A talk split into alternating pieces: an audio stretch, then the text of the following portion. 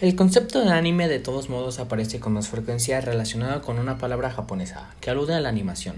La noción en este marco se usa para nombrar los dibujos animados de origen japonés. El anime es un fenómeno cultural y de entretenimiento que gusta de gran popularidad a nivel internacional. Se trata de un arte que está vinculado al manga, que son las historietas japonesas, el cosplay, que es el uso de disfraces japoneses, y algunas disciplinas y tendencias.